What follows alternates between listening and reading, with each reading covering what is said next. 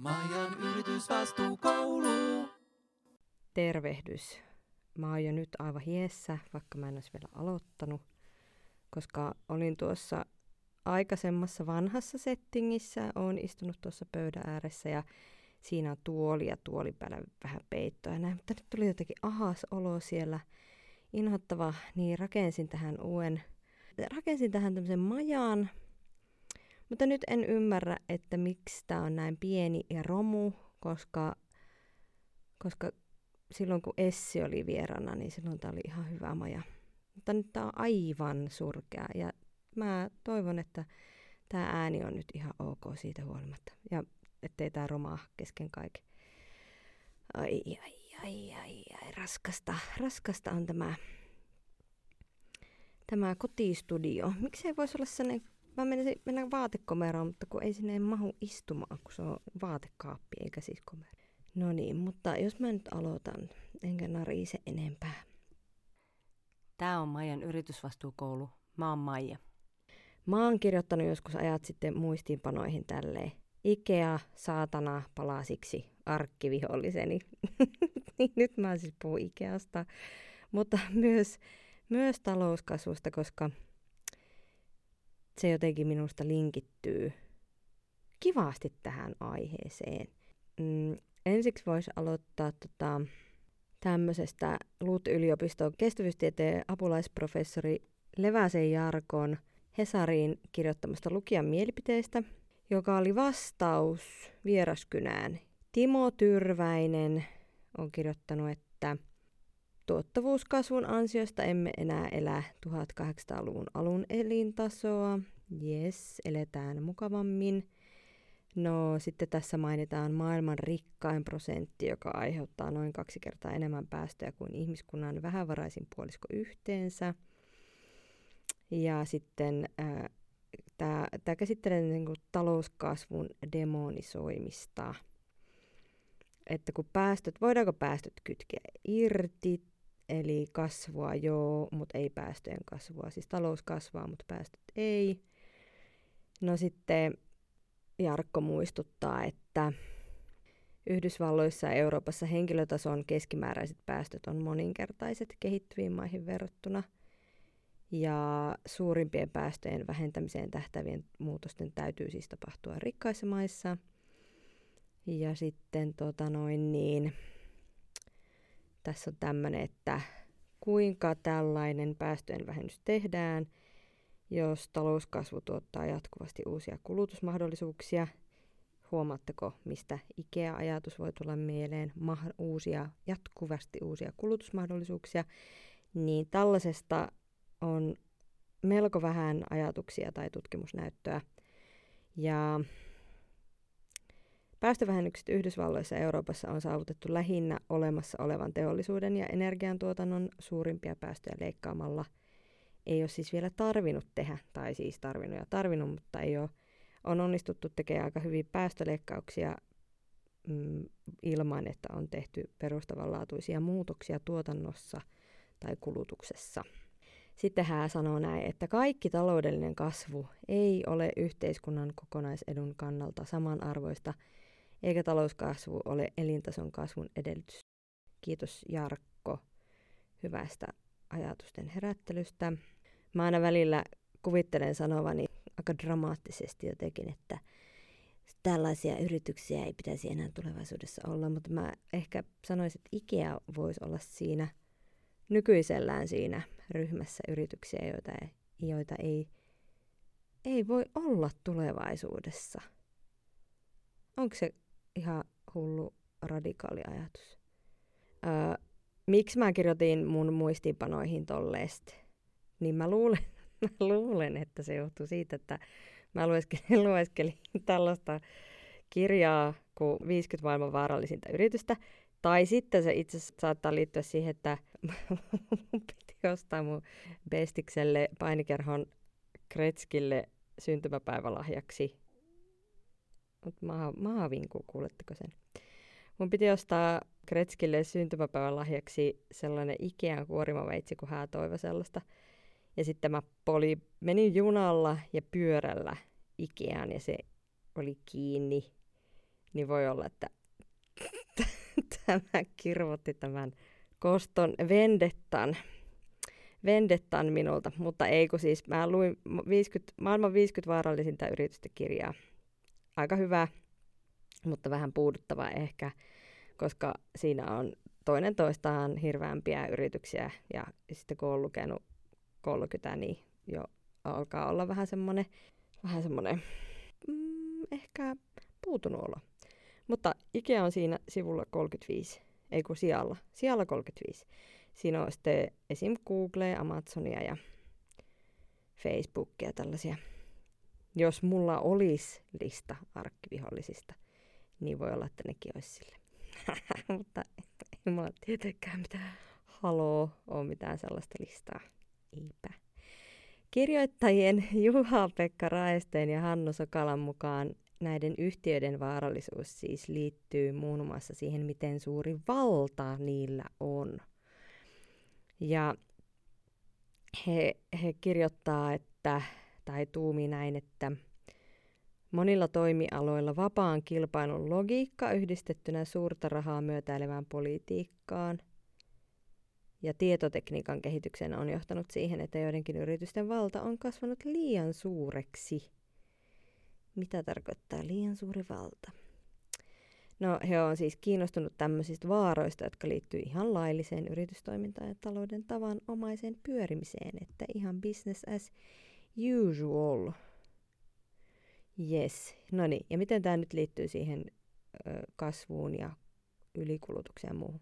No esimerkiksi siten, että kirjoittajien mukaan – Ikean menestyksen kulmakivistä yksi on impulssiostokset. Sitten tässä on tällainen brittiprofessori Alan Penn, niin hänen mukaansa Ikean rottalabyrintin ansiosta 60 prosenttia ostoksista on sellaisia, joita asiakkaat eivät aikoneet tehdä.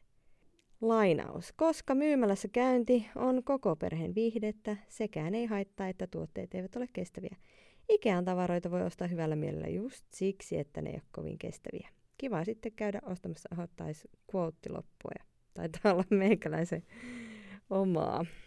Että koska siis myymälässä käynti on koko perheen viihdettä, ei haittaa, että tuotteet eivät ole kovin kestäviä.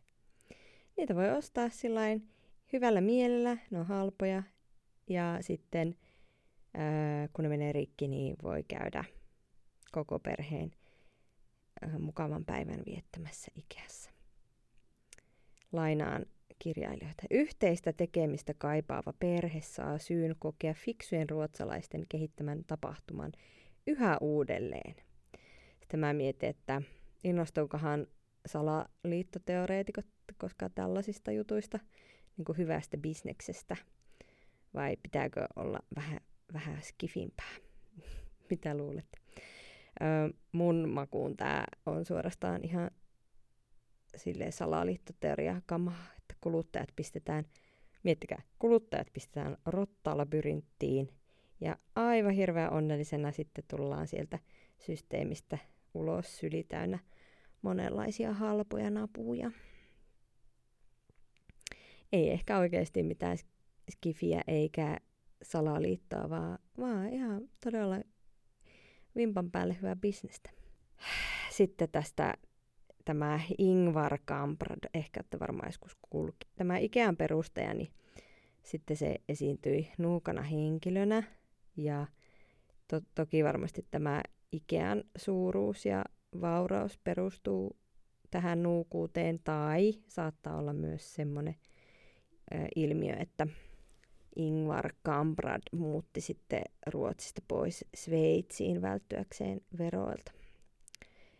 Mutta Omituinen on tämmöinen käänne, että Kamprad on järjestellyt yhtiönsä niin, että sitten kun, Ikean, sitten kun hän on siis kuollut, niin hän on kuollut, niin Ikean toiminnan muuttaminen tai sen yhtiön myyminen olisi mahdotonta.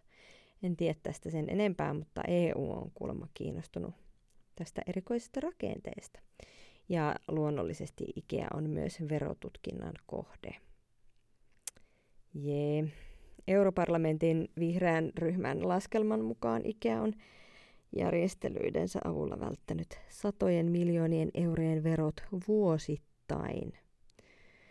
Ai että, kyllä, mukava homma tämä. No Ikeasta löytyy tietysti monenlaista hähmästä, aina kun googlettaa, googlettaa jonkun ison yrityksen tekemisiä, niin aina löytyy sitten kaikkia semmoista, mistä ei ollut kuullutkaan esimerkiksi, tai sitten minkä on unohtanut, mikä on myös mahdollista, koska ainakin minä unohdan aina kaiken sitten heti, kun sitä enää tarvitse. Niin tämmöinen toissavuotinen ää, uutinen Venäjällä laittomasti hakattuun metsään, joka oli sitten vielä FSC-sertifioitua, mikä on tietenkin epämiellyttävää ja ää, luottamusta rapauttavaa, mutta tämmöinen keissi oli, jossa sitten on jäljitetty Ikean huonekalujen ää, raaka-aine laittomiin metsähakkuisiin. Aivan, täällä on, mä pistän linkin, täällä on myös kuvia, niin on se aina synkän näköistä. Sitten jos ajattelee, että pitäisi saada tota, hiilinielujakin niin kuin parannettua, niin en tarvitsisi mihinkään sitten nukkekoteihin. Tässä oli vielä jotain fucking nukkekoteja nämä osa näistä. Niin, taigalta on sitten hakattu hulluna mettää. Ikeahan on luonnollisesti yksi maailman suurimmista puun käyttäjistä. 2019 21 miljoonaa kuutiometriä. Näinkö se oli? Kuutiometriä, joo. Kuutiometriä puuta. Ja sitten tässä oli nyt selvitetty sitten, että taigalta maailman tota, keuhkoiksi mainittu tämäkin taiga ja Amazon. Niin sieltä on sitten, kai siinä joku hähmäisyys on ollut, että tämmöistä tapahtuu. Täällä tota, sanotaan, että tämmöinen IKEA likely to have sold furniture linked to illegal logging in forests crucial to Earth's climate. Eli että IKEA ilmeisesti on myynyt huonekaluja, jotka on linkityksissä laittomiin hakkuisiin erittäin tärkeällä metsäalueella Venäjän taikalla. Täällä lukee täällä lopussa tämmöinen sitaatti, jossa tämä metsäfirma Ukkeli sanoo, että We chose your company because you send logs faster than we can transfer the money. Nopeus on valttia. No, semmonen ikävä juttu. Ja sitten on tällaisia tämmöisiä pakkotyökeissejä Valko-Venäjällä, vankien pakkotyötä. Ja sitten ihan tuore, ihan tuore tämmöinen juttu, kun Saksassa on nyt alkuvuodesta uusi ollut uusi yritysvastuulaki, niin, tuota noin, niin ammattiliitto, NGVFn edustamat bangladesilaiset työntekijät on tehnyt ensimmäisen kantelun tämän, tämän lain puitteissa sitten. Ja kohteena on Tom Taylor, Amazon ja Ikea. Ne vaativat nyt sitten, tai tämä kanne koskee sitä, että nämä yritykset eivät valvo riittävästi tehtaidensa olosuhteita ja vaarantavat työntekijöiden työturvallisuuden. Minusta tämä on sikäli mielenkiintoinen, että sehän nyt on ensimmäinen kerta sitten, kun tätä Saksan toimitusketjujen huolellisuutta koskevaa lakia käytetään tähän. Ja sitten jää nähtäväksi, että pitää sillä tapahtua. Oh. Mutta kyllä yritystä on kaikki, kaikilla puolilla. Kaikki niin maan hirveästi yrittää. Ehkä on kohtuullista katsoa ennen kuin mennään eteenpäin, että mitä ikä itse sanoo tästä, tästä tuota vastuullisuudesta. Vaikka, ää, vaikka me ollaan niin monia yritysten vastuullisuusraportteja jo teidän kanssa katsottu, että jaksaako niitä enää. Mutta katsotaan nyt kuitenkin vielä tämäkin. Öö, yleensä ottaenhan niissä on näissä mitä isompi yritys, sitä, tai ei välttämättä niinkään, mutta ainakin tässä nyt sattuu olemaan sellaista yleistä asioiden pyörittelyä, että jaaritellaan kiertotaloudesta vaikkapa ja sitten kerrotaan, että on kaikenlaisia tavoitteita, mutta että miten se nyt sitten on oikeasti jotenkin järjesti muuttunut sitä, siitä niin kuin halpojen huonekalujen tekemisestä mahdollisimman nopeasti, niin ei sit semmoista ehkä kauhean, kauhean järeetä. Onko kohtuutonta vaatia muutosta sitten kovin nopeasti? No jaa, minusta ei, koska jos ajattelee, että miten helppo lainausmerkeissä on tehdä kestäviä huonekaluja, niin kuin joku puupöytä, niin on se ihan mahdollista. Onko se mahdollista tehdä ihan todella halvalla, niin sitten ei välttämättä. Mutta että tämä on mun mielestä vähän sitä, että keksitään pyörää uudestaan. Että jos haluaa tämä todella halvalla niin, ja vähän helvetisti sitä tavaraa ja ihmiset, ihmisten pitää ostaa koko ajan, koko ajan uutta, uutta, uutta, niin sen tekeminen jotenkin kestävästi, niin se onkin ehkä sitten jo rakettitiedettä. No niin, nyt kun olemme, tämä on Ikea, Ikea joka, Ikea, joka puhuu. Nyt kun olemme jo usean vuoden ajan pyrkineet muuttumaan kiertotaloudeksi, meillä on selkeämpi ja käytännönläheisempi käsitys monimutkaisista asioista. Muutaman vuoden kestäneen testauksen jälkeen eri markkinoilla olemme virallisesti luoneet maailmanlaajuisen IKEA Core Circular Customer Offer tarjouksen, jonka avulla asiakkaat voivat siirtää, kunnosta, hoita, ylläpitää ja päivittää tuotteita kätevästi. En ole käynyt pitkään aikaa Ikeassa, en siksikään, koska silloin kun yritin sinne mennä ostamaan sen ää, kuormaveitsen, niin se oli kiinni. Mutta minä en usko tähän, että Ikea olisi nyt jotenkin muuttunut kiertotaloudeksi. Siellä on varmasti aivan hyvää, mutta siellä on myös paljon aivan hirveätä skrääsää, ja sitä ei ole tarkoitettu kunnostettavaksi tai ylläpidettäväksi. Minä yritin viedä pari kuukautta sitten kierrätyskeskukseen Ruotsiin muuttavan kaverin vanhoja huonekaluja, jotka taisi olla alun perinkin jo lahjoitettuja tai jotakin second handeja, niin ne oli niin huonoja, ettei ne kelvannut kierrätyskeskukseen. Piti viedä sorttiaseman jätelavalle. Niin tää on, tämä on haastava, koska semmoinen ajatus, että toisen roska on toisen aarre, niin se on se sanonta on kyllä keksitty joskus ihan eri aikana, jolloin tavaraa ei ole ollut näin julmetun paljon, että sitä suorastaan kertyy vuoriksi. IKEA perinteisesti pyrkii ottamaan kokonaisvaltaisen lähestymistavan kestävän kehityksen työhön. Ilmastonmuutos, luonnon häviäminen ja eriarvoisuus ovat riippuvaisia toisistaan. Kyllä. Sitten jaaritellaan niitä näitä ja sitten on tämmöinen sustainability highlights ja siellä on, voin kertoa, että siellä esimerkiksi sustainability highlightsit saa meikäläisen ihan haukkumaan kun on niin komeata. Mikä näistä nyt sitten olisi semmoinen semmoinen vautsi. Mä oon vaan kyynistynyt, mutta energiatehokkaita LED, LED-lampuja – ja vesitehokkaampia hanoja, enemmän kasviperäisiä ruokia. Becoming Climate Positive, niillä on siis aivan järkyttävän suuret päästöt, kun mä niitä katsoin. Niin aivan siis tajuttoman suuret päästöt. Tietenkin maailman suurin, yksi maailman suurimmista yrityksistä, maailman suuri äh, huonekaluala yritys, niin totta kai sillä on aivan järjettömät päästöt. Tavoitteet on 100 prossaa kohti uusiutuvaa energiaa. Ja kierrätysmateriaaleja ja täällä on seitsemän.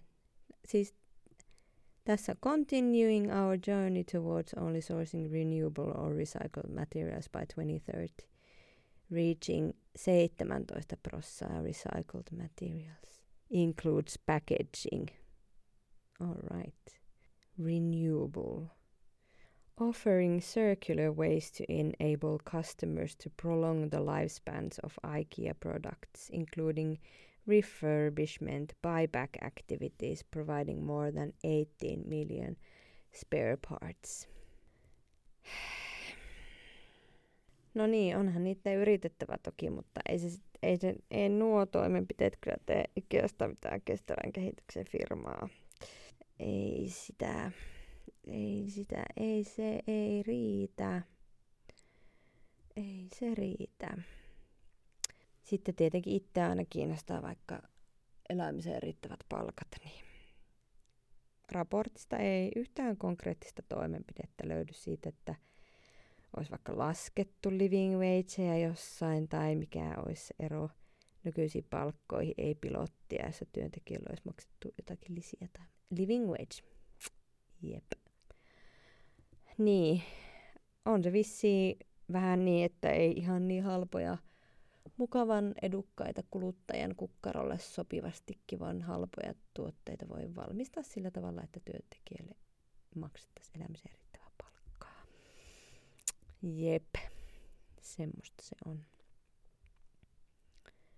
No siinä Jarkon kynässä oli, että, että tota noin niin. keskimääräisen ihmisen tasolla tarkasteltuna – Vaarastaminen tarkoittaa kuitenkin lähes poikkeuksetta myös päästöjen kasvua.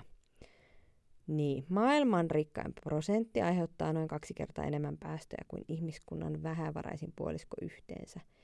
No, maailman rikkaimmasta prosentista sitten tulee aina mieleen Oxfamin raportit. Niillähän on tämmöinen prosenttiraportti, jonka joka, mikä Survival, Survival of the Richest on sen nimi. Ja se on julkaistu tuossa tota noin, niin, tammikuussa. Siellä, siellä sanotaan tämmöisesti, että on te aivan vitun vaikeeta olla täällä. Siellä sanotaan näin, että rikkain prosentti oli ne Suomi viimeisen kahden vuoden aikana lähes kaksi kertaa enemmän varallisuutta. Rikkaimmalle prosentille on, on tuota noin niin kertynyt kahden vuoden aikana lähes kaksi kertaa enemmän varallisuutta kuin koko muulle maailman yhteensä. Niin tämä vaurauden keskittyminen on, se on vähän ehkä huono, huono veropohjalle ja sitten myös vähän ehkä vaarallista demokratialle – että niin kuin tämä Ikea Ingvar, niin nuuka miesi sillä, että ottaahan se aivo maksaa veroja niin liikaakaan sitten, että ei, ei saa omalla työllä, ei saa menestyä, mutta että sitten kuitenkin siinähän on järjestetty sitten asiat sillä lailla, että ei tarvitse niin osallistua tämmöisiin yhteisiin kustannuksiin, niin se on kyllä vähän, se on kyllä vähän synkkää. Superrikkaat. Miljardöörien osuus kasvaa, omaisuus, miljardöörien omaisuus kasvaa 2,7 miljardilla dollarilla päivässä, vaikka ainakin 1,7 miljardia työntekijää elää maissa, joissa inflaatio on nopeampi kuin palkkojen nousu. Jos näitä maailman miljardöörejä verotettaisiin viidellä 5 prosenttia, niin voitaisiin kerätä 1,7 biljoonaa dollaria vuodessa, mikä, millä sitten tietysti voisi kaikkea tehdä, kaikkea hyödyllistä.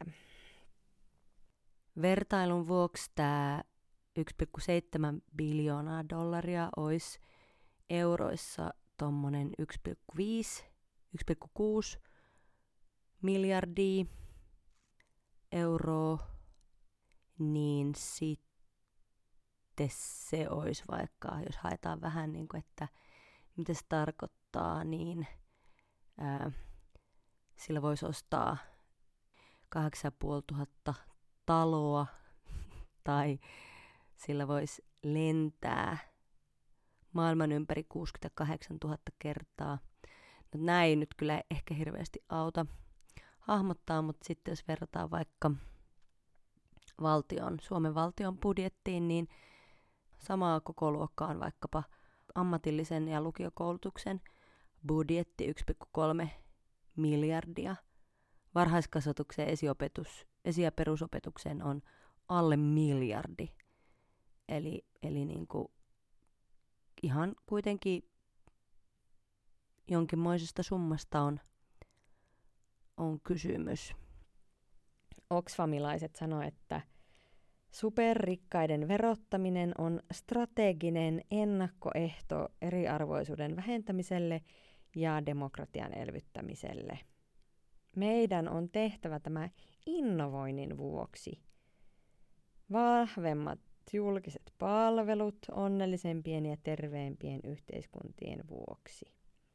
Oxfam sanoi, että superrikkaiden verottaminen on, se on strateginen ennakkoehto eriarvoisuuden vähentämiselle ja demokratian elvyttämiselle. Ja ilmastokriisin ratkaisemiseksi tarvitaan investointeja. Ja sitten tietysti kaikkein rikkaimpien järjettömät päästöt on myös huono asia. Öö, olisiko ollut toissa jaksossa jotain jupisin, että ei ole rahaa siihen tähän eikä tuohon, niin sehän ei siis ole totta, etteikö sitä rahaa olisi. Mutta se on sitten politiikkaa, että missä se raha on. No mutta tästä näppärä aasinsilta ekologiseen jälleenrakennukseen ja sitten siihen tarvittaviin investointeihin. Ehkä on hankalampaa loikata taloudenlaajuisista ilmiöistä makrotasolta yksilöiden ja yritysten tekemisiin mikrotasolle, mutta tässä se menee nyt ehkä jotenkin järkevästi. Tai siis, en mä tiedä järkevästi, mutta menee, koska siis puhutaan nyt siitä yrityksestä ja sitten verotuksesta ja sitten nyt vaikka niistä investoinneista. Mä lueskelin jälleen Biosin matskuja biosekonomisti Jussi Ahokas on kirjoittanut tämmöisen tekstin, että riittävätkö pääomat ilmastotoimiin ja ekologiseen jälleenrakennukseen. Oh. Ikean, anteeksi, IPCC, ö, IPCC eli kansainvälisen ilmastopaneelin raportti ö, oli sitä mieltä, että pääomien puute ei ole este ilmastotoimille – mutta sitten Jussi avaa vähän keskustelua siitä, että niin mistä pääomista nyt olikaan puhe. Rahoituspääomasta, eli finanssipääomasta, mikä on siis taloudellisille toimijoille kertynyttä rahoitusvarallisuutta ja kykyä tuottaa sitä jatkossa taloudellisesti voitollisella toiminnalla, vai reaalipääoma, eli ö, hyödyketuotannossa käytettävät materiaaliset välineet, kiinteistöt, koneet, laitteet, rakenteet, vai aineeton pääoma, eli ää, osaaminen, kyvyt, inhimillinen pääoma, sosiaaliset verkostot, sosiaaliset verkostot, suhteet, informaatiosopimukset ja patentit, vaiko sitten elämän perusedellytykset, eli luonto, ää, pääoma, No, biospäätelmä on, että IPCC-raportin väittämä on totta, kun pääoma ymmärretään rahoituspääomana. Rahoitus ei ole rajoite ilmastotoimissa. Tämä tietysti on kauhean lohdullinen ajatus, että voidaan tehdä kaikki tarvittavat investoinnit ja ratkaista ilmastonmuutos, mutta, ja tästä tähän, niin ennen kuin sanon mutta, vaikka sanoin jo, mutta ennen kuin menen muttaan, niin vaikkapa EU-taksonomiallahan pyritään ohjaamaan tätä rahoitusta sinne vihreään siirtymään, niin siitä voisin vaikka puhua seuraavalla kerralla ehkä. Mutta sitten jos mietitään sitä, näitä muita pääomaan luokkia, kiinteistöjä, koneita, infraa, niin niitähän pitää uudistaa ihan hirveästi. Ja vaikkapa, vaikkapa nyt jos mietitään kaikkea sitä, sitä tota, kaikkea liikennettä ja lämmitystä ja kaikkea logistiikkaa, kaikkea mitä nyt vaan onkaan, niin eihän ne ole kaikki todellakaan vielä tu- tue sellaista vihreää siirtymää. Eli niitä pitää uudistaa viimaisesti, jotta sitten äh, olisi, olisi riittävät reaalipääomat ilmastotoimien tekemiseksi. Mutta sitten tulee seuraava ongelma, eli luontopääoma. Vaikka miten keksittäisiin ratkaisukeinoja ja vaikka vihreitä teknologiaa, niin se, että luontopääoma, luontopääoman rajallisuus voi rajoittaa suunnitelmia ekologisen jälleenrakennuksen ja ilmastotoimien suhteen. Sitten tietysti pieni, pieni valo, valonpilkahdus. Ainakin tuo tehtävä helpottuu, kun ei pyritä korvaamaan nykyisiä käytön tapoja ja määriä sinällään, vaan tähdätään huomattavasti järkevöitettyyn tarpeiden tyydytyksen tasoon. Onko pienillä teoilla väliä? Mä meinasin irvistellä näistä Ikean sustainability highlightsesta. Että tämä on vähän niin kuin joku lentoyhtiö vaihtaisi bisnesluokan hammasharja johonkin pampuhammasharja, että ei se siitä ydin liiketoiminnasta tee kauheasti paljon kestävämpää.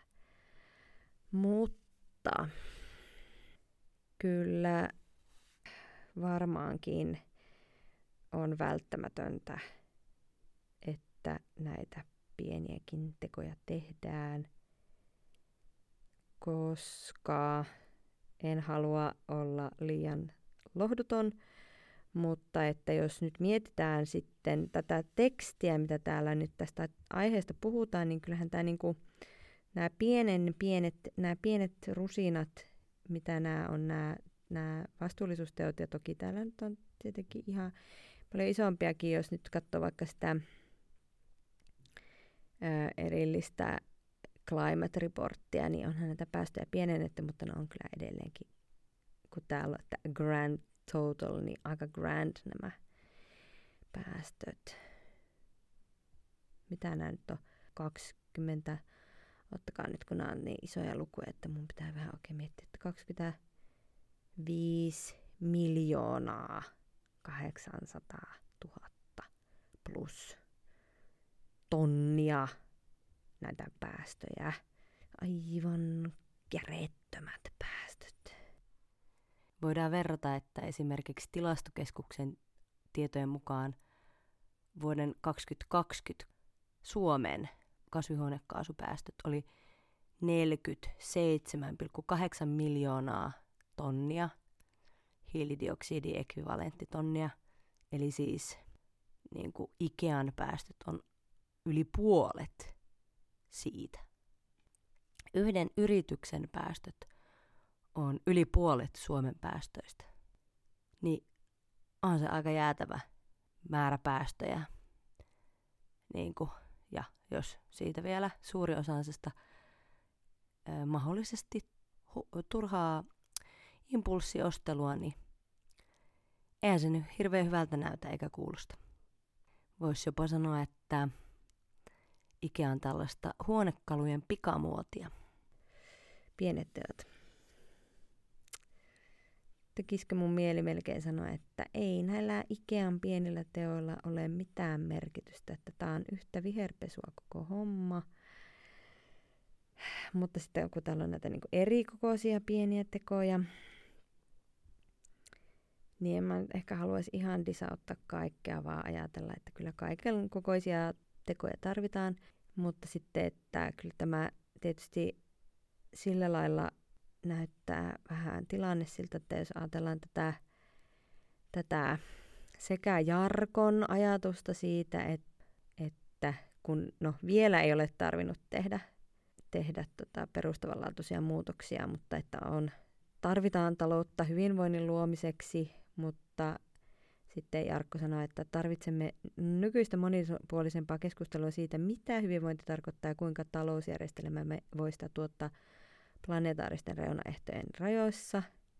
Kaikki taloudellinen kasvu ei ole yhteiskunnan kokonaisedun kannalta samanarvoista, eikä talouskasvu ole elintason kasvun edellytys käytävä, meidän täytyy käydä keskustelua siitä, kuinka ei-kestävällä pohjalla olevasta kasvusta luovutaan samalla, kun sitä korvataan kestävällä kasvulla. Se, kuinka hyvin tässä onnistutaan, määrittelee sen, missä määrin talous voi jatkossa kasvaa. Niin sitten kun mä katson tätä, ja sitten tietenkin tuo bios, bios äh, niin kuin aivan uskomattoman korkealla tasolla liihottava ekologisen jälleenrakennuksen ohjelma, niin ei siellä nyt mietitä jotain niin kuin Ikean asioita. Niin voiko ajatella, että tästä nyt sitten vielä jotenkin jollakin konstilla tämmöisestä Ikean tai muun, muun tämmöisen niin kuin ke- kevyt kulutuksen niin kuin, että ostetaan monia asioita, monia saman, samaan tarpeeseen monta asiaa, että ei osteta yhtä kirjahyllyä elä, loppuelämäksi, vaan voidaan ostaa useita ja sitten ne muuttuu ehkä usein kuitenkin. Kyllähän niitä varmasti kierrätetään kaikkea näin, mutta, mutta että, miten, tämän, miten, miten tämä Ikean strategia pitäisi muuttua, koska se, että se nyt on transforming into a circular business, niin se on kyllä, sanoisin, että vielä ikaa kaukana tämä tavoite. Että vaihdetaan 56 prosenttia renewable, 17 prosenttia recycled materials ei ole kiertotaloutta, eikä plastics, plastikseista luopuminen ole kiertotaloutta. Launching a new interactive circular product design tool based on what we learned from assessing 9,500 products – yeah, offering circular wa- ways to enable customers to prolong the lifespans of IKEA products. Vielä tähän takeron. Enable customers to prolong the lifespan. Tehkää niin kestäviä ja pistäkää niille enempi hintaa, niin se jo on niin kuin, aika olennainen osa tätä ö, elinkaaren pidentämistä. Tässä nyt pukataan se vastuu kustomerille, niin se ei ole musta fine only wood and cotton from more sustainable sources.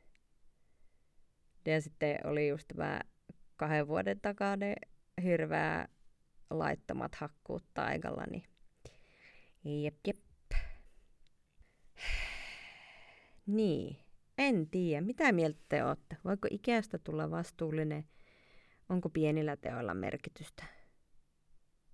Mä oon nyt täällä mahdollisesti tämän huonon majan takia mulla sattuu niskaa ja no, lähtiessä jo oli hiki tässä, tähän hommaan, niin ehkä vähän silleen, että mä en nyt jaksa tänään, mä en nyt jaksa just nyt olla sille optimistinen. Mutta onko sulla semmoinen olo, että pienillä teoilla on merkitystä? Toki meidän pienillä teoilla, että kun me tehdään pieniä asioita, niin niillä on merkitystä, mutta voisiko ne erottaa jättiläisyritysten – maailman vaarallisimpien yritysten pienistä teoista ja todeta, että meidän pienillä teoilla on vaikutusta, mutta maailman vaarallisimpien yritysten pienet teot ei vaan yksinkertaisesti riitä. Joo.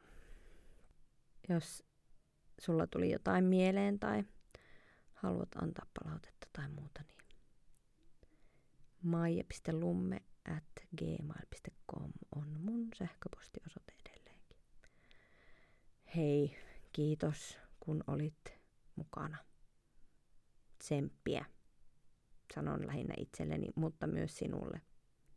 Moikka! Majan yritysvastuukoulu.